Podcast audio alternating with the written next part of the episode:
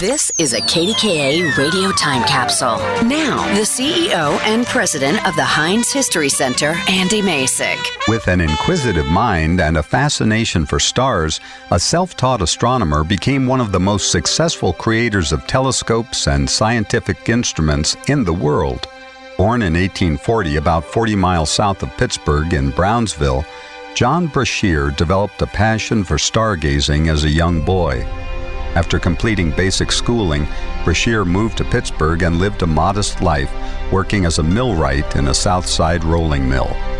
With his wife Phoebe's support, Brashear pursued his love for astronomy at night and during his spare time. He ground lenses in his backyard workshop and made his first homemade telescope in 1870. Brashear's skill in creating astronomical and scientific instruments allowed him to leave his mill to establish his own business, the John A. Brashear Company.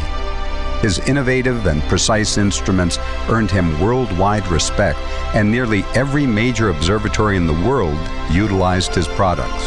In 1898, Brashear became the director of the world renowned Allegheny Observatory in Allegheny City, today's North Side. Using Brashear's telescopes, astronomers at the Allegheny Observatory first discovered the rings of Saturn and mapped the heavens.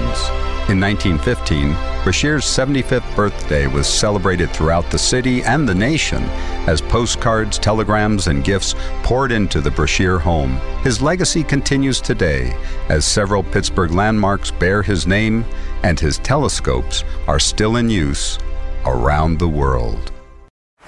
Baseball is in full swing. NBA playoffs are heating up, and your NFL team is gearing up for training camp. Listen to the latest on the teams you love here on the Audacy app. The biggest sports radio stations in the country, providing unrivaled local coverage of their teams, all in one place.